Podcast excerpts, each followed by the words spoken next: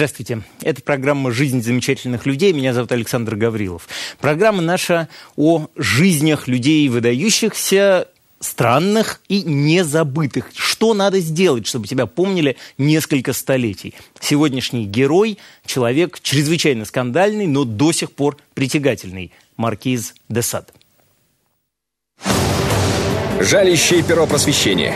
Интеллектуальный атеист и насмешливый исследователь предрассудков религий. Козел отпущения и мальчик для битья. Изысканный зверь в обличии человека. Автор книг на туалетной бумаге и порноспектаклей с душевнобольными. Садист, дебошир, отравитель и богохульник, посаженный в тюрьму по обвинению в умеренности. Чуткий политик и реформатор-гуманист. Эталон распутства и учитель разврата тонкий стилист и смелый обличитель, герой Семилетней войны, вольнодумец, чей крик разрушил Бастилию, аристократичный магнит для женских взглядов и изысканный кнут для молодых тел, профессиональный заключенный и психически неуравновешенный маньяк, непонятый философ будуара под маской бульварной литературы – вот такая яркая и неоднозначная фигура в сегодняшнем обсуждении. Присоединяйтесь к нашему разговору. Я уверен, он будет э, сложным и странным, потому что мы говорим «десад», а подразумеваем целый спектр разных очень вещей, от французской революции до современного садизма. Э, моими собеседниками будут э, Елена Морозова, филолог, автор книг о нашем сегодняшнем герое, э, и э, Дмитрий Эдуардович Харитонович, историк, э, и, как мы только что вот перед началом программы выяснили, садист-теоретик. Вот прозвучавшие тезисы, что правда, что неправда. Вольнодумец, чей крик разрушил Бастилию. Ну, видите ли, дело в том, что насколько... Это опять-таки, это, это знаменитое событие, с которого считается начало французской революции. Значит, это взятие Бастилии, штурм Бастилии и так далее, и так далее. Вот э, в это время в Бастилии сидел какой-то священник, э, значит, там что-то такое, там отказавшийся присягнуть Конституции, тогда еще сажали понемножечку на тот момент. Э, вот, значит... Четыре фальшивомонетчика да, четыре фальшивых, и один развратник. Один развратник, именно Альфонс, наш Франсуа Донасьен, или Донасьен Франсуа. Донасьен Франсуа к этому времени уже перевели. Его собрат из Прованса. Да.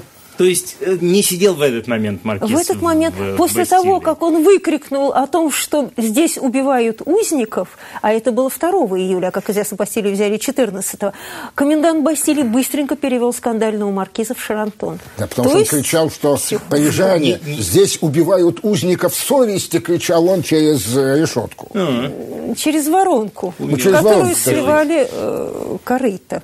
Да.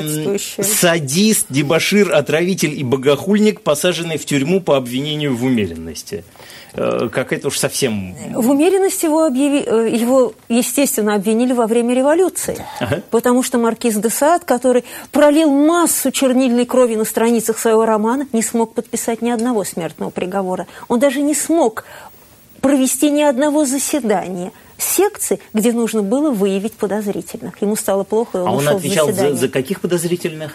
Ну, какие подозрительные были? Те, которые аристократы, естественно. По, не только. По закону не о подозрительных, это изумительный закон. Сам э, великий вождь народов пришел бы в неописуемый восторг, потому что по закону о подозрительных, тех, кого можно было просто по донесению из секции, секция – это муниципальный округ, чтобы просто понятнее да. было. Так, так. Вот. Значит, это те, кто по донесению из секции можно было немедленно посадить подозрительного, а потом, а потом уже дальше уже там там чрезвычайная... А дальше разбираться. Тройка, а дальше... Да, там чрезвычайная там тройка и все. Так что ну, он действительно оказался подозрительным. Именно насколько по обвинению в умеренности или как, именно, это уже... Именно. Судя по тому, как пишет, да, недостаточно, да, революционный, судя по тому, как пишет крупнейший исследователь и творчество, а главной биографии маркиза Марис Левер, именно в модерантизме, то есть умеренности. Да, угу. это считалось то тогда... То есть... Э, это считалось преступлением. Преступлением, в революционном Париже 93 -го года. склонен бороться, а чекист из него не вышел. Нет. Нет, так ведь, между прочим, те, кому его, так сказать, прислонили, э, группировка партия жерандистов, они тоже не были монархистами, Господь с вами. Они были вполне республиканцами, но это не мешало им потом, как замечательное выражение эпохи, выплюнуть голову в корзину. Как это называлось. Эффектно.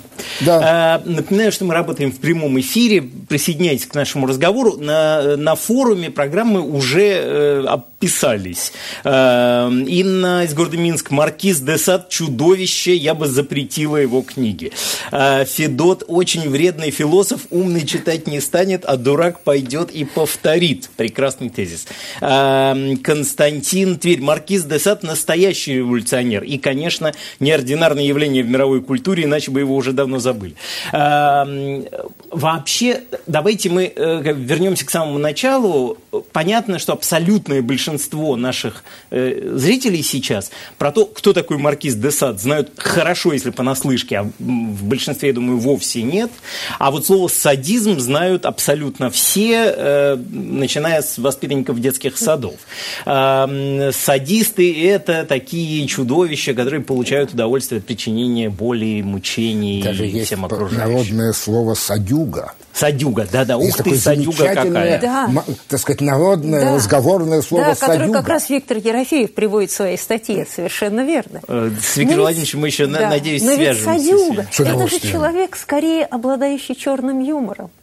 Он же да. не преступник. А, ну, вообще, да, удивительно, как широко это имя да? пошло в русский народ, да, я помню там в, в, во времена моего школьного детства и институтской филологии были такие, был такой жанр стишков-садюшек, это вот маленький да. мальчик да, да. залез туда и сюда. Да. Хотя, мне кажется, что с литературным наследием Маркиза связь этих... Никак. Да, дедушка не, не очень... Не, не Ему очень... все равно, да, конечно. А, почему с э, маркизом де Садом связалось именно это э, направление мысли, да, при том, что, мне кажется, и в его книгах, э, и в его биографии было много всего разного, и довольно немного, ну, вот этого, собственно, получения удовольствия от страдания окружающих. Я не знаю, по-моему, тоже, по-моему, в основном его мировая слава пошла именно от того, что все это садисты существовали задолго до него. Угу. У него это было, ну, понимаете, это оказалось на бумаге, это было литературно выражено. Ага. А не забывайте об эпохе. Это теперь мы с вами смотрим э, в ящик и, так сказать, становимся известными. Тогда распространителем идей была литература. И поскольку он был литературен, о литературен, так сказать, ага. вот отсюда и пошла вся эта слава. Прак, практически садистов хватало. Да, плюс, да, и плюс, плюс получилось так, что его самый основной программный роман «120 дней Содома» вышел через, через 20 лет после выхода «Сексопатологии» Крафта Эббинга. То есть книги, где были описаны все половые извращения, то есть которые практически повторял Маркиз де Сад в своих 120 днях Содома. И вот это вот отчасти стечение обстоятельств получилось так, что ну, это собственно, Крафт Эббинг же, собственно, и ввел понятие садизма да. в, в этой самой Да, и плюс книжке. появляется произведение, и все закрепляется. Угу. И то есть Сад стал фактически, вернее, его имя стало нарицательным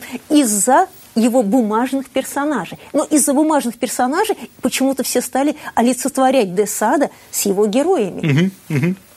А, вот Дмитрий Эдуардович говорил о том, что садисты появились существенно раньше сада а, э, и, и некоторым образом поперек. Э, а э, что нынче-то они исчезли, есть, имеются. Крафт Эббинг вот в этой в своей знаменитой психопатологии всех кто отступал от основного течения сексуальности, жестоко клеймил. Там э, садисты да. одни негодяи, мазохисты другие негодяи. Да. Там, и там в этой психопатологии сексуалис этих негодяев огромное количество. Эм, у нас на связи сексолог Александр Моисеевич Полеев, э, профессор, кандидат медицинских наук. Э, Александр Моисеевич, а сегодня-то мы про садизм что думаем и про Десада в частности? Э, Отклонение Надо это... Вам э, сказать, что сегодня мы, конечно, э, гораздо больше знаем и о садизме в разных его вариантах, и, и про Десада, чем это было там, в конце XVIII века, когда он жил. И мы знаем, что садизм включается, встречается разной степени выраженности и разной формы. И вот некоторые формы садизма, которые мы называем доминированием, Угу. У Десада не было такого в языке. Это так называемый символический садизм. Это какие-то шлепки, может быть, грубое обращение именно в интимных отношениях, которые воспринимаются как игра. Конечно, мы не считаем это сексуальным отклонением, э, какой-то девиацией но более грубые, явные формы проявления садизма с нанесением реальных, как правило, и небольших повреждений э, мы все-таки воспринимаем как э, сексуальную девиацию. Но я думаю, что заслуга э, Десада перед наукой была не столько в том, что он открыл садизм, в общем, это было и без него известно, сколько в том, что он э, не только открыл, но и продемонстрировал женский мазохизм, явление гораздо более и распространенное, и загадочное. Вот эта способность э, статистические явления, доминирование, они, в общем, понятные, да? Это власть, это получение удовольствия от власти. Так, так. А вот способность женщины трансформировать болевые ощущения наслаждения, это явление и более распространенное, оно есть у 15-17% женщин, и гораздо более загадочное. Мы Спасибо большое. Не понимаем. Спасибо. Да, э, загадок э, вообще хватает в человеческом поведении. Я покуда э, Покуда Александр Моисеевич рассказывал про садизм и садистов, я вдруг подумал, что э, э, русская народная поговорка «бьет, значит, любит», а она некоторым образом помогает нам понять, почему же сад стал таким, таким важным персонажем массовой культуры именно, именно русской. Э, хорошо. А кто, кто это, давайте вернемся к тому, кто это был такой на самом деле. Вот э, садизм садизмом, а, а герой-то наш вообще откуда взялся и кто такой есть? знатнейший, знатнейший аристократ, у которого за спиной было четыре поколения знатных предков. Угу. Вот. В принципе, род Десадов идет свою э, родословную из Италии, Угу. А вот сейчас у нас на портрете его отец Франсуа де Сад, его герб. В XIV веке род де Садов был анаблирован. Ой, а герб-то какой, посмотрите, русский народный да, такой, да, орлы. Византия. Византийский вот. То есть очень-очень знатный род. И все, и все предки де Сада, кроме его отца, его отец первый э, стал, э, приехал в Париж. Раньше они жили в Авиньоне. Это было mm-hmm. гнездо, было в Провансе, в Авиньоне, были владения в Арле, в Мазане, в Самюре. То есть очень много владений. Это был очень богатый род. Но отец де Сада, э, Жан-Франсуа, приехал в Париж. Он стал человеком, э, человеком клана Канде, принцип Канде. Вот. И стал настоящим придворным. Что такое был настоящий придворный в XVIII веке? Мод. При дворе Людовика XV. Во-первых, мод. Совершенно верно. Вот. И, и кстати, результативно именно, растратил И он э, результативно растратил все, ага. все состояние наследия отца, деда и вообще всей семьи. Угу. Вот. И когда нужно было что-то делать, ну, вместе с тем это был достаточно. Он понимал, что на нем род не должен оборваться, поэтому он женился. Вот. Женился по, по любви к сестре принца Канде. Поэтому женился на ее придворной даме. Прекрасно. Очень хорошо. Которая а... стала, соответственно, матерью Донасьена Альфонса Франсуа. То есть э, когда, он, э, когда появляется Альфонс Донасьен де Сад, э, он уже довольно беден. Да, да. Состояние его растрачено – вот, он нужен родителям прежде всего как наследник рода. Угу. Ни воспитанием его никто не собирается заниматься. И он живет, фактически он живет во дворце Канде и воспитывается с э, сыном принца Канде, который угу. был на пять лет его старше. Вот. А так как отец к этому времени малолетнего принца умер, то э, главой клана становится дядя граф де Шароле. Распутник, который о котором учит, ходили, да, о котором э, ходили легенды, и который совершал такие поступки, которые маркизу Дусаду никогда в голову не приходило. Это известно. Как, например, отстреливал кровельщиков на крышах Парижа. А так как а был... кровельщики-то ему чем а были А просто ему интересно было. Упадет, не упадет, попадет, не попадет. Святый Бог. А, у нас да. есть телефонный звонок. Алло, здрасте, представьте, пожалуйста, сразу задавайте вопрос. Алло. Алло, алло, вы в эфире. Алло, алло здравствуйте. Здравствуйте. Скажите, пожалуйста, вот может быть, все-таки в детстве кто-то с Маркизом де Садом жестоко обращался. Почему вот он такой вырос? Злобный. Кошек или что, были? Какие-то предпосылки у него были? Угу. Спасибо большое. Вырос в пять лет, его отправили в Прованс к дядюшке.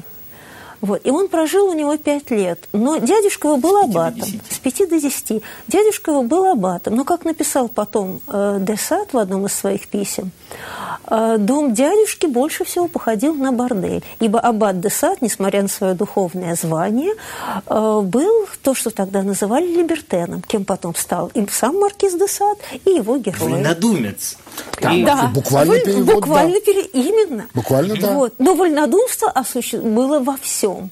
Угу. Как в сфере писаний, так и в сфере... Как в сфере писания это значит, э, можно нарушать все литературные правила и запреты. Скажем, литературные правила и запреты стал нарушать Маркиз де Сад. Остальные ага. не нарушали литературных, скажем, его дядюшка не нарушал литературных правил и запретов, но жизнь его была э, далеко Вот это предреволюционное... Мы, мы, мы говорим об эпохе, которая ну, разрешилась э, Великой Французской революцией, да, которая да. перевернула все социальные, все социальное устройство страны, а затем и Европы Европы, которая э, перевернула всю иерархию социальную э, и, и все другие.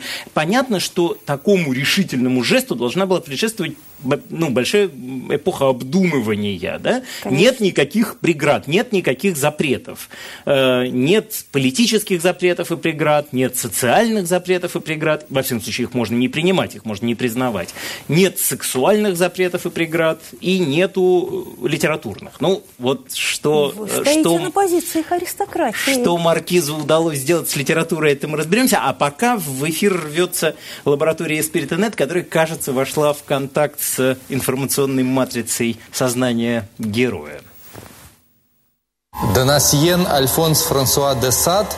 К вашим услугам, Монами. О, о, как галантно. И совсем не похоже на слова порнографического писателя. Какое средневековое определение. Описание пыток – это лишь игривое испытание воли читателя. Хватит ли у него сил отбросить эту шлуху? И о чем же тогда ваши книги? О свободе. Абсолютной. Без тени религии, нравственности, закона. Виват либертинаж. Да здравствует равноправие в постели и в жизни. Но методы философии у вас странные. Поймать на улице нищую, пороть ее и обливать воском, а потом требовать... Да, чтобы она разбила распятие, да-да. Славный был вечер. Жаль, что девчушка убежала через окно. У меня еще столько было задумано. Я представляю. Впрочем, этот ажиотаж я считаю излишним. Уличная девка вызвала больше сожаления, чем голодающие толпы. Я жертвовал лучшими годами молодости ради страны. Воевал и получил награду. А какую? Осмеяние своего же народа. Не будем о грустном. Давайте-ка я вас лучше конфетками угощу. Держите. Очень вкусные французские. А, спасибо. Студия – это добрый человек. Я точно знаю. Спасибо. А, не, не знаю, насколько точно вот эта информационная матрица отражает реального исторического Десада, но некоторые пересечения определенно есть, и мы сейчас с этим разберемся. Присоединяйтесь к нашему разговору. Вот этот тезис о свободе без границ, каких бы то ни было, насколько он сегодня кажется вам разумным, естественным, чудовищным? Мы ждем ваших звонков. А, насколько вот этот портрет, который мы видели, э, натянутый на матрицу, похож на исторического Десада? Трудно сказать. Вообще, то, что мне попадалось э, о нем, что, наоборот, это был вообще скромный, тихий человек, и все вот эти вот самые ужасы, это, так сказать, плод его воображения. Может быть, именно поэтому это отвержение того, как он в реальности жил. И поэтому, так сказать, то, чего он никогда не творил в жизни, ему очень захотелось сотворить там на бумаге, в сознании э, и так далее. Вот мне представляется так... Вот история про Нищенку, которая довольно про активно... Совершенно, да, совершенно верно. Кстати, если мы будем говорить про «Матрицу», к сожалению, у портрет Десада сохранился всего один. Работа Ван Лоу «Десад в 17 лет». Тот, который мы видели на экране перед началом такая, передачи. М- да, тонкая, такая, да, тонкое вот, лицо, вот, вот, вот, это, это. да, вот это Единственное, все остальные мы можем только домысливать только домысливать. Ну, то, что в зрелом ну, так возрасте... похож на папу вроде. Да, в зрелом ну, возрасте маркиз э, Десад сильно располнел. Когда он вышел из тюрьмы в 90-м году, он даже говорил, я самый толстый литератор Парижа.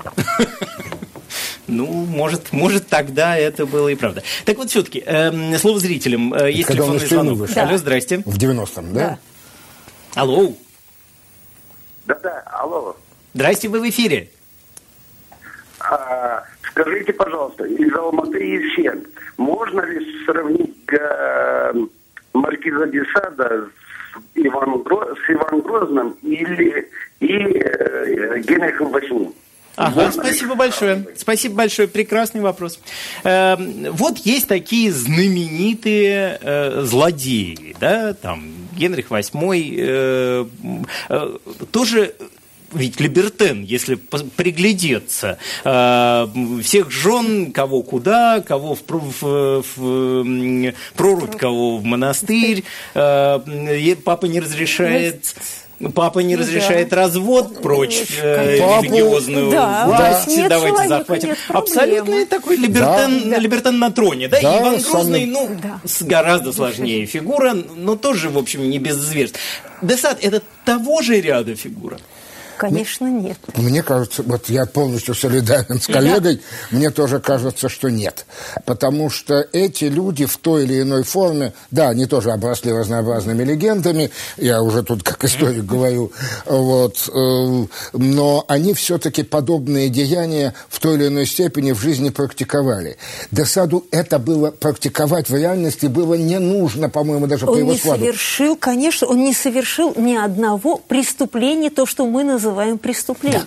Да. Начнем с того, что он никого не убил никаким образом, ни реально физически, ни, скажем, не подписав ни одного смертного приговора, когда мог это сделать. Угу. Да, когда он в секции был. Когда он был председателем секции, секции. он даже не отправил на гильотину свою тещу, которая вполне мог это да, сделать. Да, это да. действительно... А наоборот, вычеркнул ее из списков даже... подозрительных и внес в списки благонадежных граждан. Э, Хотя он очень не любил свою тещу. Э, поправка. Ну, не поправка, а как бы некий комментарий. Дело в том, что человек, который по совершенно э, ни в чем не замешанный попадал в список подозрительных, это уже означало, что его можно это... сажать и так далее. Да. А дальше в законе о подозрительных была совершенно изумительная фраза, я уже сказал, сам великий вождь народов обзавидовался да. бы.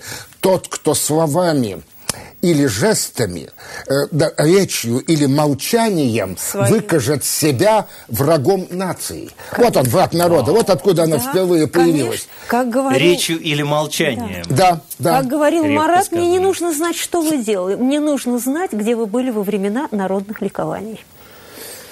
Ух, господи. Эм, хорошо. Э, при этом э, Маркиз де Сад провел э, больше 10 лет, да, почти 20 лет в тюрьме. 18 лет. 18, 18 лет. 72 90 Да. Да, и почти 12 лет в, в психушке. психушке, да. Тоже, ну, в общем, некоторый тип, лет около 30 лет, да, и, и а, При этом, ну, вообще, ну так, широкое сознание связывает его заключение с его этими эротическими описаниями.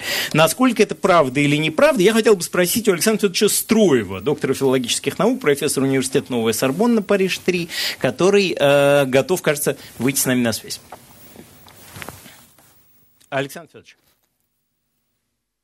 Во-первых, в огромном количестве эротической литературы XVIII века э, вот все эти описания, как кого-то там секут в виде доставления, скорее жертвы больше эротического удовольствия, этого всего много до маркиза де Сады.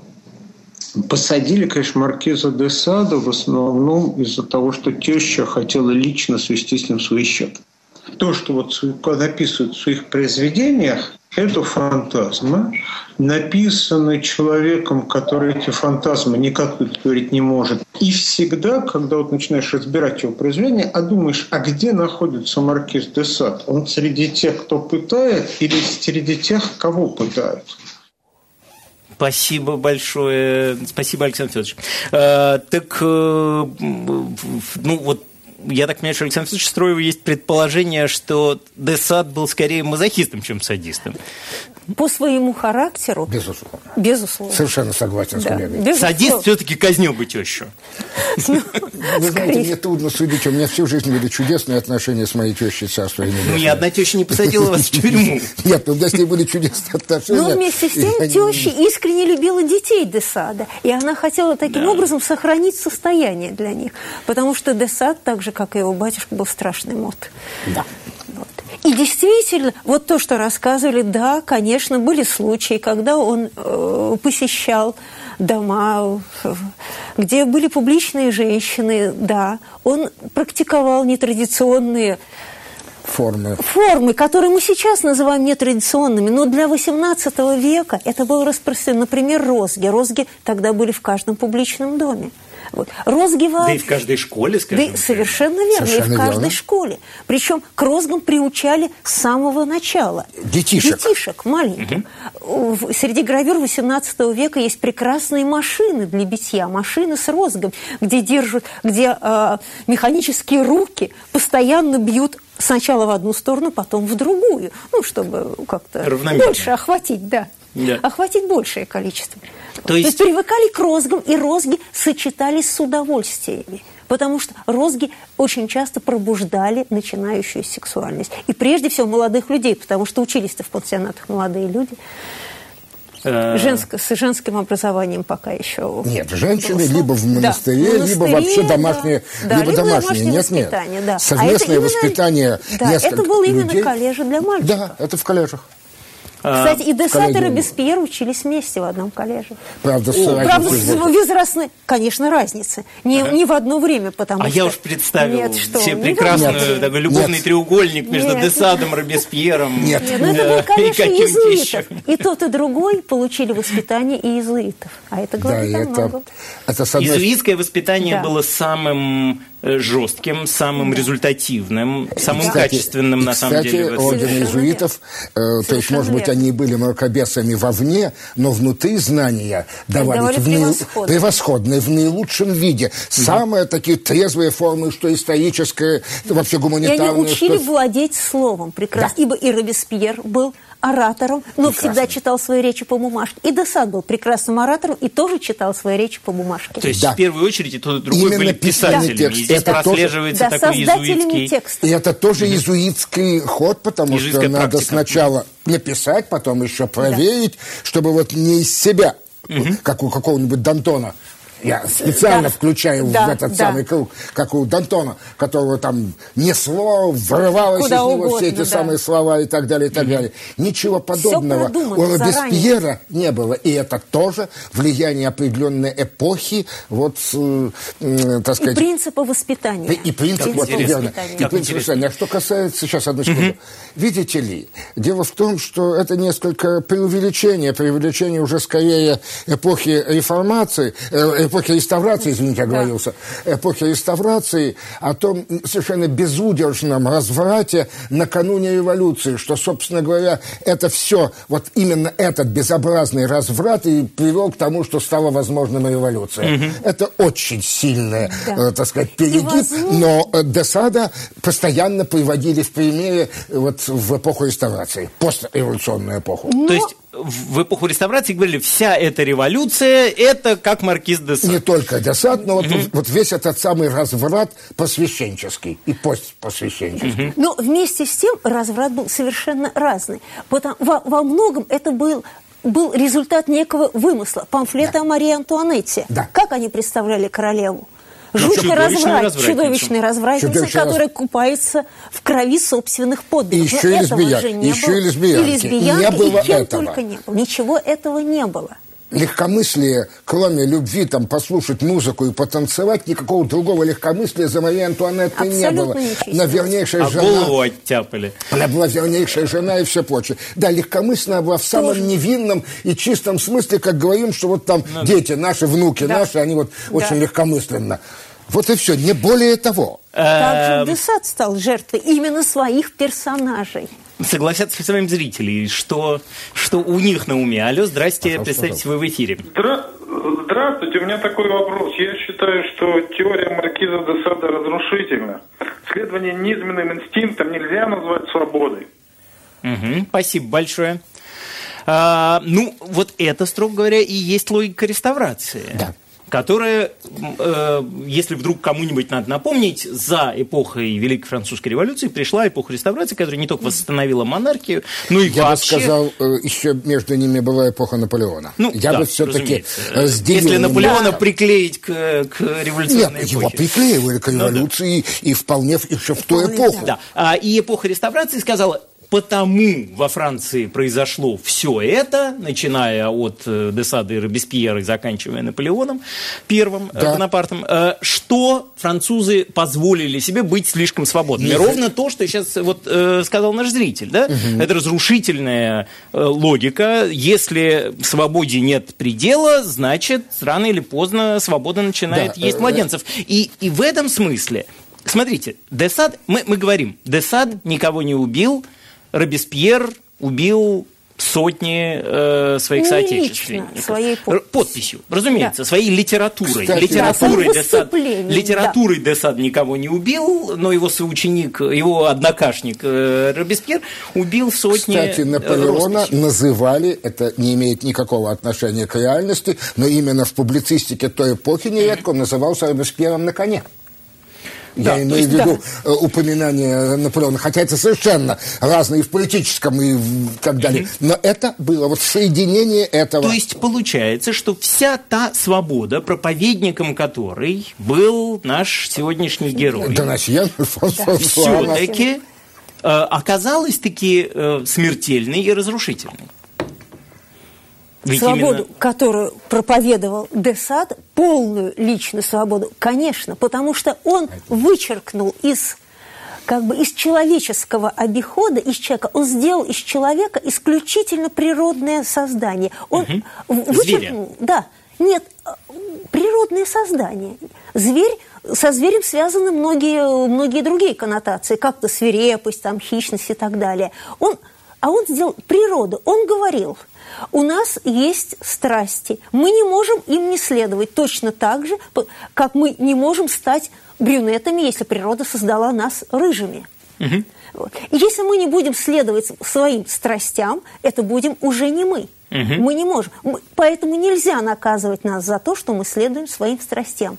Угу. Но следуя своим страстям, следуя полной свободе своей природной личности, он вычеркивал из этой личности ту маленькую-маленькую вот э, штучку, маленькую-маленькую частичку, которая называлась либо душой, либо Богом, либо, либо моралью, совестью. либо, либо моралью, совестью. Неважно да, что. Вот он это вот убирал. это и было главным, да. это и было да, главным врагом э, Главное, Десада. И поэтому Десад создавал некую философию зла. Mm-hmm философию зла, основанную на природных, на, есте... на естественных. Да. Как говорили мы в школьные годы чудесные, что естественно, то не безобразно. Совершенно Это верно. из да, моего да, де... да. фраза, Вполне себе садизм. Фраза да. из моего да, детства. Садизм да, для самых маленьких. Да. А, к нашему разговору я хотел бы, чтобы присоединился сейчас Андрей Михайлович Буровский из Санкт-Петербурга, историк и э, писатель и мыслитель. А, вот как раз на тему о философии зла. Здравствуйте, Андрей Михайлович.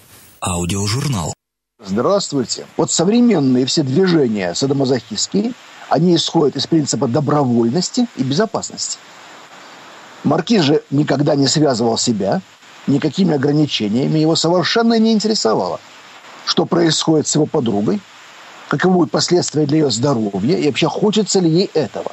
Когда одна из его героинь говорит своему мучителю, ну я же буду искалечена, ну и что? Зато я получу удовлетворение.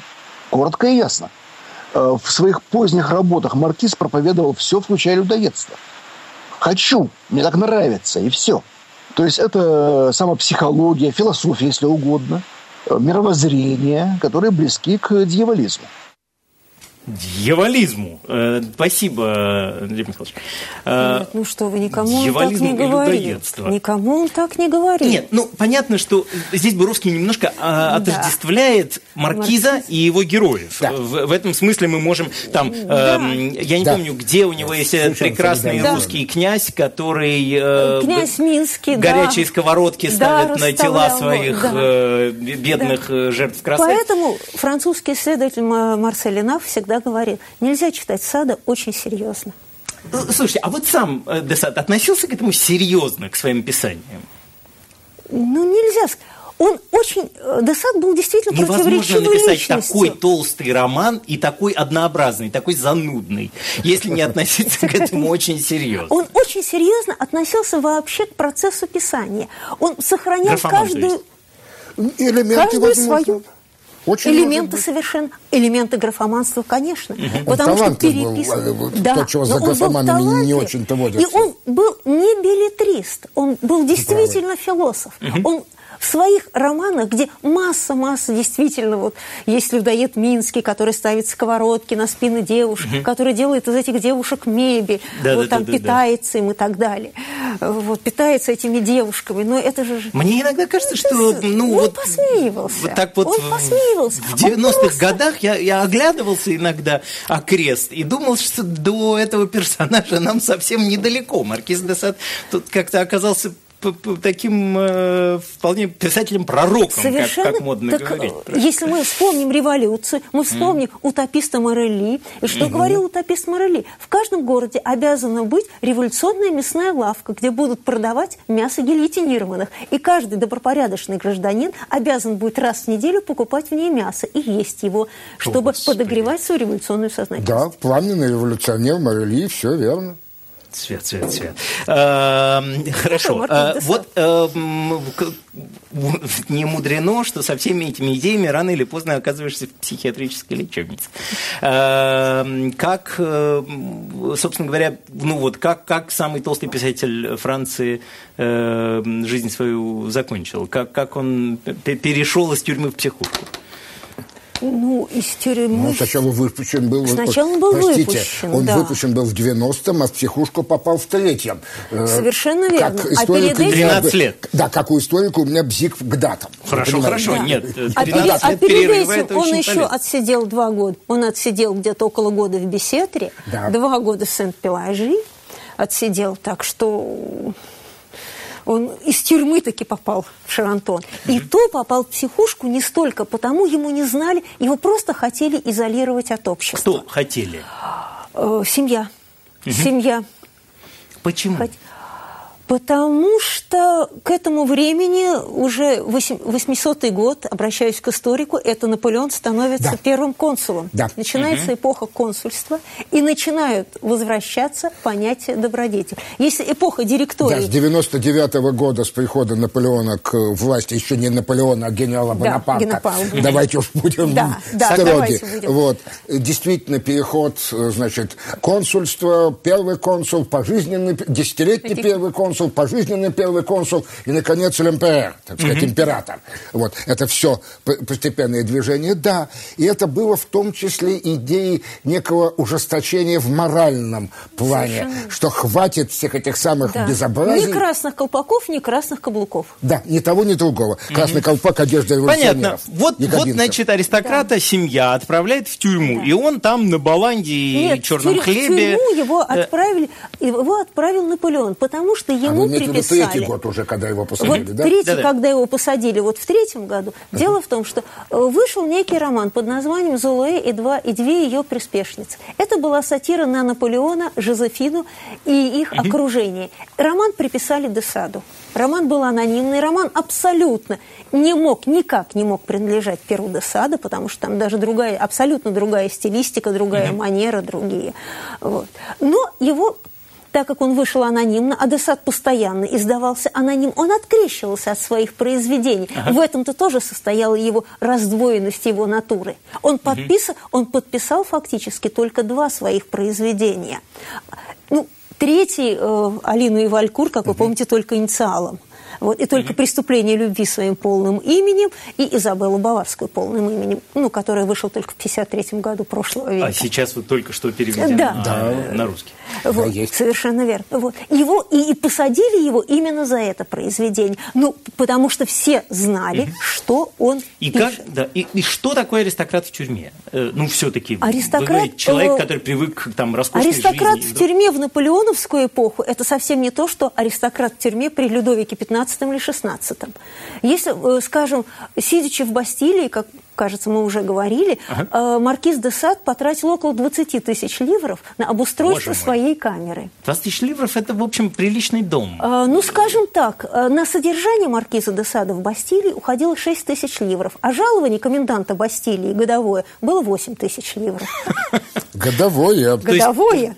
То есть жил довольно роскошно, скажем Конечно. прямо. Да, да, совершенно верно, какая, абсолютно. Какая неожиданная, какая неожиданная картина Например, тюрьмы. меню угу. которую, отда которую отдавали бастильскому повару на неделю от господина Десада, в ага. первой строке стоял суп-поташ, вкусный и свежий. А далее шло, э, пожалуйста, суп-поташ всегда должен быть вкусным и свежим, чтобы я больше об этом не напоминал. Ну, дальше шли котлетки угу. из дичи, там, э, отварные груши, пирожные, которые еще любил маркиз Десад.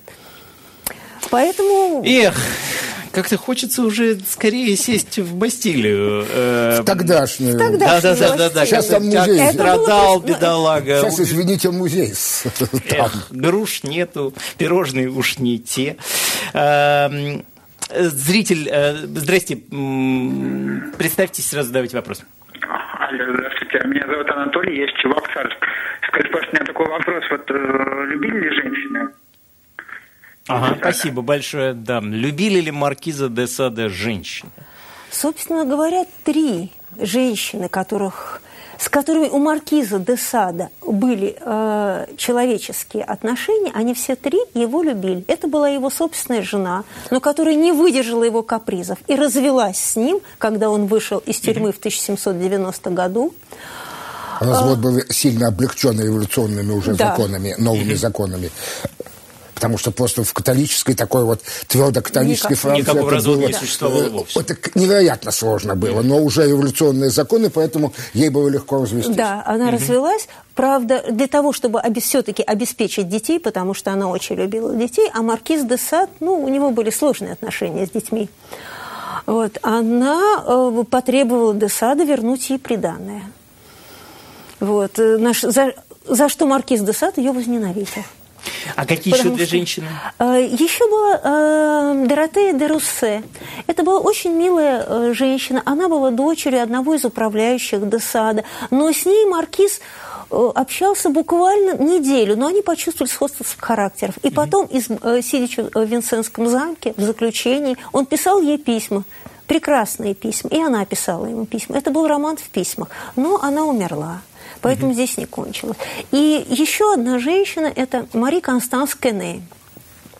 Мари Констанс Кене, которую он встретил в 790 году. То есть, когда он вышел из Бастилии, угу. когда он был растерян, мало того, что он практически... Лет ему в этот момент было... Лет ему около 50 лет ему угу. было уже. По То есть он... тогдашним временам довольно... Да, это было довольно, это было довольно Пожилой много. Человек. В 90-м, да, в 90-м ему было около 50 лет. Да, вышел 40 -го года. года да, да, 50 лет. Так, так. Да, и он был 50 лет. Он вышел из тюрьмы. Мало того, что он, долго, что он долго был в тюрьме, он вышел в совершенно новое государство, новые отношения. Угу. Он был растерян, он не знал, куда девать. У него не было денег, потому что э, жена при разводе как бы э, он был обязан ей много всего выплатить. Угу.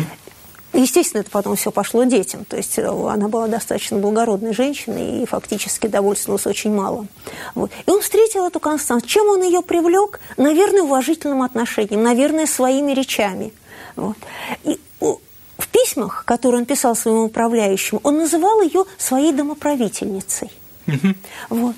Насколько она была его домоправительницей, никто не знает. Но факт то, что их связь все время связывала нежнейшая дружба. Он воспитывал ее сына, и он все время внушал ему уважение к матери. когда она же Какой-то спасла... прямо ангелочек, а, а, а не зверь э, и, и кровавое чудовище. Она, была очень, она была очень похожа на его жену. Но его жена полностью зависела от маркиза, поэтому он позволял с ней любые выходки. Но эти выходки не относились к тому, что он вредил ее здоровью. Это именно были моральные выходки. Угу. Он очень часто обрушивал на нее свой гнев, и по, совершенно беспричинно, ничего, абсолютно да, да. на ровном месте. Собственно говоря, чего она и не выдержала. Давайте посмотрим, как закончилась жизнь э, маркиза де Сада, э, короткий сюжет, а потом вернемся к разговору о де Саде как литераторе и, и человеке. В 1801 году французская цензура замечает у де Сада злую крамолу на Наполеона и его жену Жозефину – за это язвительного сатирика ждет принудительная прописка в психиатрической лечебнице в Шарантоне. Даже там пожилой Десад продолжает оставаться неповторимым злодеем, правда, уже в любительских спектаклях местного театра, и только с разрешения директора больницы. Несмотря на надзор карательной психиатрии, престарелый Десад завязывает еще несколько страстных романов – на этот раз объектом его вожделения становится молодая актриса Мари Констанс Ранель, которую Десад называет ангелом, неспосланным богом. Во имя любви Маркизу удается обмануть директора лечебницы. Изворотливый распутник выдает Ринель за свою внебрачную дочь. Но останется ли Десад верен своей новой пассии? Конечно, нет. За три года до смерти обрюзший аристократ сходится с 15-летней Мадлен, мечтающей стать актрисой. Роман проистекает рассудительно и меланхолично. Десад чувствует близкую смерть. Его последнее желание звучит как смиренное покаяние. Когда меня засыплют землей, пусть сверху разбросают желуди, чтобы молодая поросль скрыла место моего захоронения, и след моей могилы исчез бы навсегда, как и я сам надеюсь исчезнуть из памяти людей. Как будто на зло последней воли, почившего от приступа астмы маркиза де Сада хоронят на кладбище в Сен-Марис, широким красным почерком вписав его имя в мировую историю философии, литературы и злодеяний.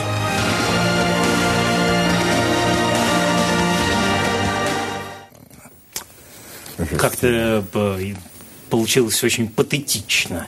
Э, Правда, неправда? Мне казалось, что у вас как-то вот пробегало по лицу да, такое... пробегало, потому что уж слишком патетично. Все было гораздо более мирно. Да, действительно, за три года с Мадлен Леклерк, у него был роман с 15-летней э, девочкой Мадлен Леклерк. Причем э, мать этой Мадлен, которая служила прачкой в этом же в Шарантоне, она ничего не имела против этого романа, потому что каждый раз, возвращаясь от маркиза, Мадлен приносила с собой денежку. Вот. Она сама была довольна. Потом Десад обещал вывести ее на сцену, потому что у него были связи в театральных кругах. Она хотела стать актрисой. Вот. Он прекрасно говорил, вот, и само общение с аристократом, а маркиз де Сад был аристократ. в этот момент, минуточку, э, годочков-то? Ну, если умер он в 74 года, вот ему было 70. 71. Так, 70. 71, Конечно. да. Барышне 15. Э, хорошо говорил, за все платил, самый толстый писатель в Париже. То есть, нет, я, мне просто кажется, что эта картинка довольно отвратительная. Такая, ну вот, мы можем описывать ее, мы можем рассказать, общем, как мама была довольна, да. но, но мне кажется, что картинка ну, даже не становится менее картинка, отвратительной. Картинка от этого, конечно, не становится. И никто не говорит, что Десад был ангелом. Но он не был тем дьяволом, тем кошмаром, тем отвратительным персонажем, которым его зачастую рисуют. А, у нас на связи а, писатель, эссеист, а, филолог, посвятивший довольно большое количество текстов Маркизу де Саду. Виктор Владимирович Ерофеев. Э, и я хотел задать ему вот какой, собственно, вопрос. А почему сегодня мы продолжаем про Десада э, разговаривать. Почему мы его помним? Ну, жил такой э, писатель, ну, дожил до очень преклонного возраста в психиатрической лечебнице в Шарантоне. Что он сделал такого с литературой и историей? Да, добрый, добрый вечер. Здравствуйте. Дело в том, что сад очень актуален на последний день и для нас, и для Запада, и для Востока, поскольку он был воспаленным таким отберником французского просвещения. Французское просвещение, если взять это в двух словах, говорило о том, что человек добр, хорош, а обстоятельства плохи. То есть надо изменить общественный строй, и тогда мы увидим прекрасные свойства человека. Так вот, Маркин Сесет с этим категорически не соглашался. Он считал, что зло в человеке заложено глубоко, и себя в том, что если у человека появляется возможность быть безнаказанным, обладать абсолютной властью, то он тогда начинает совершать поступки дикие и жестокие. Отсюда появляется понятие садизма. То есть он наслаждается, Виктор Иванович, а, вот у нас э, все время, покуда мы э, сейчас в эфире, э, зрители, зрительницы главным образом, пишут на форуме программы, что необходимо Маркиза де Сада запретить. Это, ну, идея это, в общем, не свежая. Как вам кажется, результативно ли это было бы? Ну, я не знаю, я думаю, что запрещать бессмысленно, потому что Сад как раз тот самый человек, который показывает, что надо делать. И философская проза говорит о том, что человеку нельзя давать возможность быть безнаказанным, что mm-hmm. общество должно его контролировать, контролировать власть и так далее. И это, в общем, тезис, который нам очень важен. Mm-hmm. То, что САД оперировал больше на сексуальных таких сценах и на показе сексуальных э, энергий, это дело 18 века, и в этом ничего страшного, я думаю, до 21 века нет. А то, что он был ярким и самостоятельным философом, это очень важно. Запрещать так, же, как запрещать Достоевского, там записки с пули. То есть я имею в виду те тексты, которые заставляют думать, и общество достаточно ответственно может отнестись к этим текстам. То есть она понимает, что это не призыв совершать какие-то Э, жестокие действия. Это анализ этих действий спасибо и большое. понимание, как от них Да, избавиться. спасибо большое. Э, интересно, на форуме прекрасный текст «Какой век, такой и писатель». Э, ну, в общем, да, конечно, он дитя своего времени в очень большой, в очень большой мере. Вот интересно в том, что сейчас Виктор Владимирович говорил, мне показалось очень странным и интересным вот что. Он говорит, Десад учит нас, что делать. Нельзя оставлять человека на свободе, нужно продолжать его контролировать. При том, что, наверное, мы можем сделать этот вывод, читая книги Десад, но мне кажется, что сам э, Маркиз под этим не подписался бы. Ну, здесь я с вами согласна. Маркиз я тоже действительно согласен. бы не подписался. А Маркиз, скорее, своими книгами, Маркиз говорит нам, что любой идеал, во-первых, утопичен, а во-вторых, он может существовать только в условиях диктатуры или тирании как только мы начинаем выстраивать идеальное общество. И роман Алины и Валькур, который вы имели честь комментировать, очень хорошо об этом говорит. А вот э, как все-таки э, постоянно, когда возникает тема Десада, возникает тема свободы. Там Аполлинер писал, что Десад самый свободный человек, который когда-нибудь существовал. Почему? В чем, э, в чем эта увязка между э, работами Десада, жизнью Десада и, и свободой как идеи, Считай, как идеалом. Считалось, что он отрицал какие бы то ни было, вот вы уже об этом говорили, и сейчас еще лучше скажете, конечно, вот, он отрицал какие бы то ни было запрет, вообще возможность, принципиальную допустимость, я бы даже так сказал, каких бы то ни было запретов, в том числе и в моральной сфере, в сексуальной сфере и так далее. Запретов, которые исходят от общества, от государства. Он не терпел запретов для личности, потому что считал, что все, что делает личность, она делает потому, потому, что она не может этого не делать, потому что этим наделила ее природа. Да. И личность может забрать жизнь у другой личности, потому что его потребовал. Но государство, некая институция, придуманная людьми, не угу. имеет права забирать. Поэтому Десад всегда был противником смертной казни.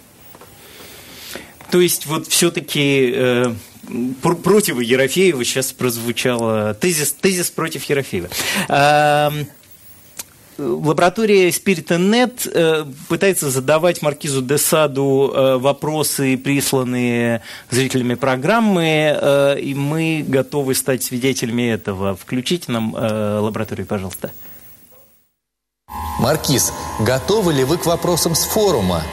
Ну, если они не закончатся Бастилией, вполне, Монами. Вот восторженные поклонники Доминатор и Жустина оставили загадочное сообщение. Спасибо вам за БДСМ. А, вероятно, они имеют в виду базу данных системных модуляций. Монами. Кажется, они имеют в виду мою специальность – надзирать и наказывать, как говорил Фуко. Скажите спасибо не мне, а Крафту Эббингу, который мое имя опозорил своим психоанализом. Садизм – это пошлое западное слово. Согласен. А что такое садизм сегодня? Садизм – это изобрести сиденье рядом с водителем в маршрутке и метро в 6 часов вечера. Обмельчал наш брат-садист, да? А мазохизм? Мазохизм тоже обмельчал? Ну что вы, мазохизм наоборот процветает. Тот же Крафт Эббинг писал, что у русских к мазохизму склонность. Одни кредиты чего стоят? Леопольд вам подтвердит, он как раз ипотеку оформил. Это Захер Мазох, что ли? Ну да, он самый. Сейчас еще хочет Ладу Калину купить. Говорит, самая выдающаяся пыточная машина со времен дыбы. А спасибо за угощение и честные ответы. Студия? С чувством юмора у матрицы сознания все в порядке. А, а, а у реального маркиза э, как было с чувством юмора? У реального маркиза с чувством юмора было все в порядке тоже. По-моему, тоже. Я если, да, если, да, если мы будем если мы будем читать его произведение, ну нельзя же это воспринимать все всерьез. И действительно, Маркиз писал, повторял одно и то же. В общем, э, где-то после 20 минут чтения Маркиза, ну, становится немножко скучно. Если мы читаем да. текст и понимаем его на референтном уровне, как будто все происходит на самом деле. Но речь же идет не об этом, речь идет о философии. И вот как только его либертены начинают рассуждать, начинают делать исторический экскурс и начинают строить свою башню зла, свою философию зла, вот тут-то и проявляется тот самый философический склад ума де Сада и то, как он исследует бездну человеческого сознания. И я думаю, мы должны быть ему благодарны, потому что он первый именно направил свет на эту бездну. Он угу. сам, видимо, побывал в этой бездне, потому что иначе это невозможно было бы написать. У нас остались вот, три минуты всего на то, да. чтобы каждый сказал, что про Десада мы должны запомнить, а что из того, что знают все, забыть. Я считаю, что забывать ничего нельзя. Все, что было в истории, оно было. И любое, любое забвение, угу. оно только... Сказать, что следует помнить про Десаду? То, во-первых, то, что он был. И, во-вторых, я бы сказал так. Все-таки человек – это не совсем то, как мыслил Маркиз. Вот все, что я бы сказал. Не совсем. Я не хочу сказать, что он не отметил. Все. Спасибо, Дмитрий. Да. Э, ну, наверное... Э, что из того, что молва помнит про маркиза, следует забыть, а что следует помнить ну, и держать в сознании? Наверное, доказательство тому, что маркиз уже э, перешел на положение классика литературы, что ага. О нем знают все как о классиках, но читают очень мало. Тоже как всех великих да, классиков. Да, да, да, да. Вот. А спасибо маркизу мы действительно должны сказать, что он показал нам, до чего человек может дойти – угу. если он выбросит ту маленькую частицу, которую мы называем душой или Богом, угу. кому как угодно. И совестью. Вот, и совестью. Вот. Он ну... нам это показал, показал, как это может быть. А тот, кто предупрежден, тот вооружен. Но ведь вот эм, Виктор Владимирович Ерофеев говорил о том, что маркиз говорит, что надо делать, но ведь он не, не говорит, говорит, что надо, что он надо не делать. Говорит, он показывает, надо. чем мы станем без он морали и совести, Именно. но... Он показывает, он же вывернул. Ведь обычно, как говорили в XVIII веке, как нужно относиться к человеку? Относитесь к человеку так, как вы бы хотели, чтобы он относился к вам. Угу. Маркиз поставил эту аксиому с ног на голову. Вот. Я готов, я буду относиться к вам так, как я хочу. И вместе с тем я согласен с тем, что вы также будете относиться ко мне так, как вы захотите. Вот в этом и заключается полная свобода. Вот То есть осознание, есть... что последствия этой свободы могут угу. обрушиться на вас. Но вместе с тем вы готовы принять эту кару за свою свободу. Спасибо. Наверное, это и есть наследие маркиза де Сада, а, как самого свободного человека. Мы говорили сегодня о маркизе де Саде, о историческом де Саде и о э, литераторе, о его философии. Странным образом наслоения и игривые, и комические, и э, просто попытки забыть, э, что такое исследование человеческого духа когда-нибудь существовало, сделали из него в массовом сознании фигуру почти юмористическую, героя анекдота. На самом деле, мне кажется, то, что следует помнить о Маркизе де Саде, что это был человек большого трудолюбия, исключительного занудства и способности неотвязно не теряя внимания, смотреть в глубины человеческого духа, в самое страшное, что каждый из нас хотел бы спрятать от себя. Это была программа «Жизнь замечательных людей». Смотрите нас каждое воскресенье.